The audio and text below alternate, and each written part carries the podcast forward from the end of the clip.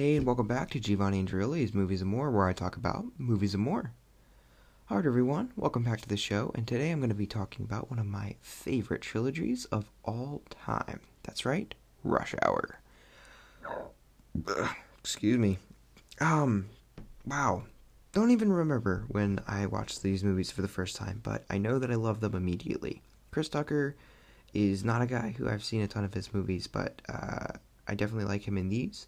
Jackie Chan, on the other hand, what, dude, get out of here.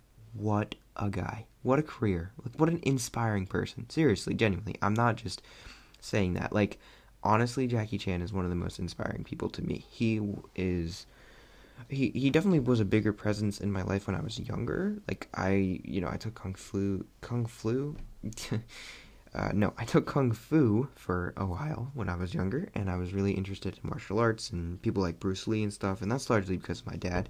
He definitely was interested in the same things when he was when he was uh, when he was younger. So I know that he wanted to pass that on to me, and it was something that was pretty present for me for a lot of my life when I was younger in terms of the sport that I did and and um, the movies that I watched and and the stuff that I enjoyed. So Jackie Chan was definitely kind of inextricably tied to a lot of those experiences, and so I learned a lot about him when I was really young, and I thought that he was the coolest guy on the planet. Like he was, uh, you know, he was just such a, an interesting person to read up about, like from his story and how he got his start and everything, and the insane amount of training that he went through just to to get all the gymnastic skills that he has now and the fighting skills that he has now. It's insane to, to think about all that. Like holding handstands for hours. What? How? I don't even understand how you could possibly do that. But, eh, you know, obviously there's a lot more, but that was just one that really stuck with me. And then seeing like compilations of his stunts on YouTube, knowing that he's broken almost every bone in his body, that he has this reputation for doing incredibly death defying stunts and always doing them for real the building slide, falling off the clock, uh, jumping through the mall and sliding down that chandelier and everything, breaking his I think he, I think it was his neck when he did that to jump onto the tree. Like, oh my god, it's insane to think about the the umbrella thing on the double decker bus, roller skates. Um, it's just insane. I the guy is really next level uh, type of actor. You really don't see people like this today, and I think that he's so cool for that. So, if you told me that he was in an action movie, and you know it's kind of gonna be a little funny, I was like, you know what, I'm in. I don't even care. Whoever this t- this this uh, you know this Tucker guy is, I don't even care. Jackie Chan movie, I'm I'm ready to watch it. And I, you know, I went into it. and I immediately fell in love with both of them. Chris Tucker is a really entertaining presence in all these movies, and I immediately fell in love with the whole series by extension. These movies are freaking awesome. There's a lot of things that are outdated about them. Uh, I don't want to dwell on it too long. Listen, I'll just get it out of the way real quick. Three is easily the worst. It is. Uh, it has a look to it that just looks super polished, super weird, and like it just doesn't look like the other the other ones, and I don't really love it. The guy who directed it is a piece of shit. Brett Ratner is a really creepy guy who is a really not so great past, and I don't endorse the things that he's done in his professional career or the things he's done like in his personal life. He has made a lot of movies that I think are pretty pretty bad, and this is one of the ones that I think is probably better, and even that just means it's subpar. But as a person, I really don't like him, and the movie that he made I don't think is very good. And there are a lot of moments in it that are pretty uh, pretty uncomfortable now. Uh, it's kind of funny that I was watching these on TV, which is what made me want to talk about them again. Well, I was up at a, a trip, like a little family vacation, and there was no Netflix or anything, so we could only watch cable and uh, I was, you know, I was watching these and I was like, man, I need to talk about these on the podcast. But it was really weird that since I was watching them on TV, you know, they flash up the messages like this has been mod- modified from its original version, blah blah blah. And one of the ones they flashed up for three was, um, it said some of the moments and, and scenes in this are outdated and reflect a different time or whatever. Don't don't stand by the the same viewpoints now and stuff. I was like, what? I mean, A, obviously, and B, it's stupid that they have to do that because people should understand that not everything stays the same forever. Like, things have to evolve. That's why things are different now than they were then. Like, whatever. It, you know, this is not to get political or to to voice my opinion. It's not really the forum, but and then you know the third thing I thought was like, oh right, because it's a Brett Ratner movie, and not only is it a Brett Ratner movie, there are a lot of moments that are a little bit racially insensitive, um, in uniquely, uniquely weird ways. Um, yeah, very very strange that whole scene in the dojo thing, but yeah, I think three is definitely the weakest, and I don't think that the action is really that great, or I don't know. It's it's pretty much just okay, and I think the other two are where the series really shines in the action, in the action, in the building of the relationship between Carter and uh, and Lee in the in the first movie in particular, the way that they uh, the way that they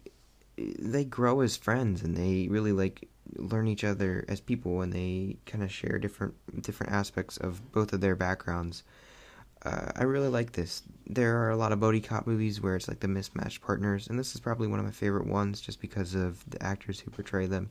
They do a really good job of filling out their roles, and the action is really good, especially as they learn to work together through the second one. There's a lot of moments where they're like working off each other and like genuinely fighting with each other, where I think it's really cool, and it's good to see them evolve. It, you know, they really develop character through action, which is something that I think is often neglected in a lot of in a lot of lesser movies. So not only is it funny, but it also has great characters who can be funny and do really great action and work well together within that action, which I think is a really awesome set of ingredients that makes uh, a really tasty stew, uh, if you will. But the whole thing, the the first two especially, and and to some degree the third one as well. You know, like it's not hundred percent awful uh, they they just work so well together. They have a dynamic that is uh, it's not replicable, and it is it's like uniquely them, and it's just so fun to watch. They're they're funny. There's a lot of laugh out loud moments. There's really great action, and it can be funny and action packed at the same time, which is something that I really love about it. And um, I also just love the feeling. There it has a strong feel through a lot of this. Like the locations really stand out and the grimy alleys and the construction sites and the you know like the chinatown and, and some of the places the seedy bars and, and back rooms that the villains hang out in and the um, the giant mansion that the chinese delegate guy hangs out at and everything like there it's all really really fun stuff and it, and it, it all has uh you know it's really colorful it all really pops it it's just a very very visually satisfying movie. There are a lot of really cool locations, and it works well with uh, with the action. You can really shake it up and get different types of action in in different places. It's really really cool. It's a really fun movie, in particular the first one, and I think a lot of that extends to the second one as well.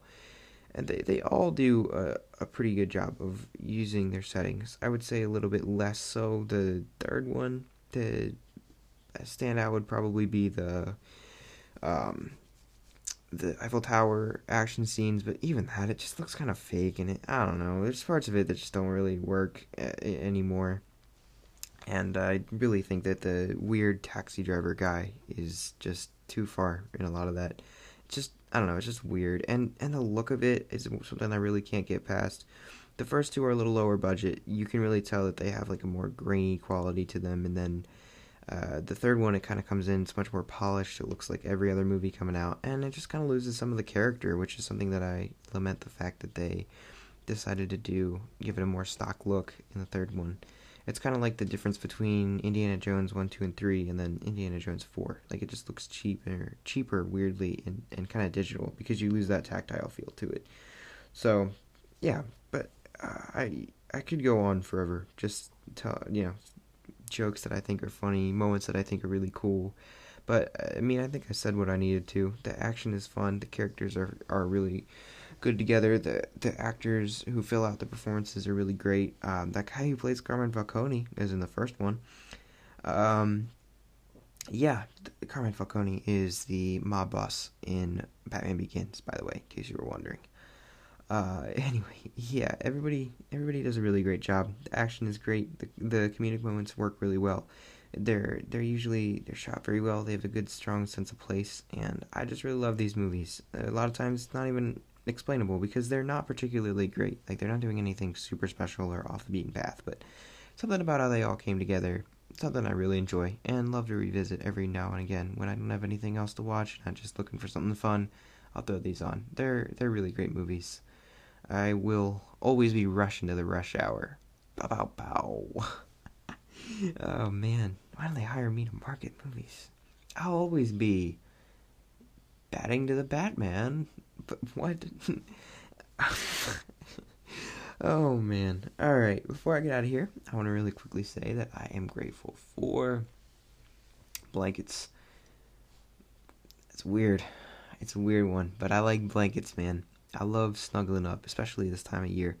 One of my favorite things is just like curling up under a blanket with like uh, hot cocoa or coffee or something like that, and just like chilling. And it's really great. It feels good. Same thing with a with a hoodie on. I love it. I love being like kind of bundled up, and when it's a little bit nippier outside, it's a little colder.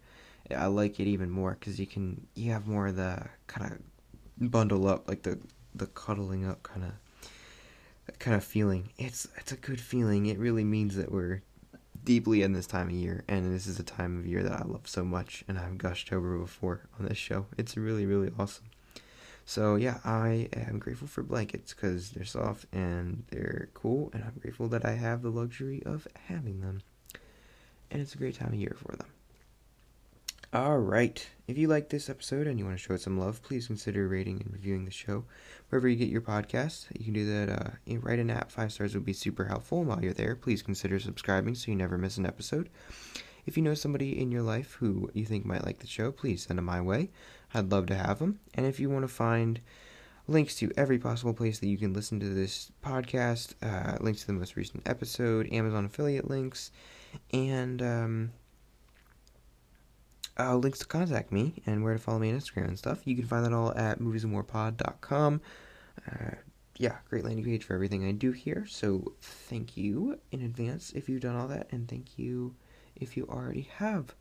Uh, but as always, thank you for listening. That's most important. And um, and yeah, I will. Uh, I'll catch you in the next one. But until then, you go left, I go right. Pow. That was a movie reference, by the way. Uh, sounds so random out of context.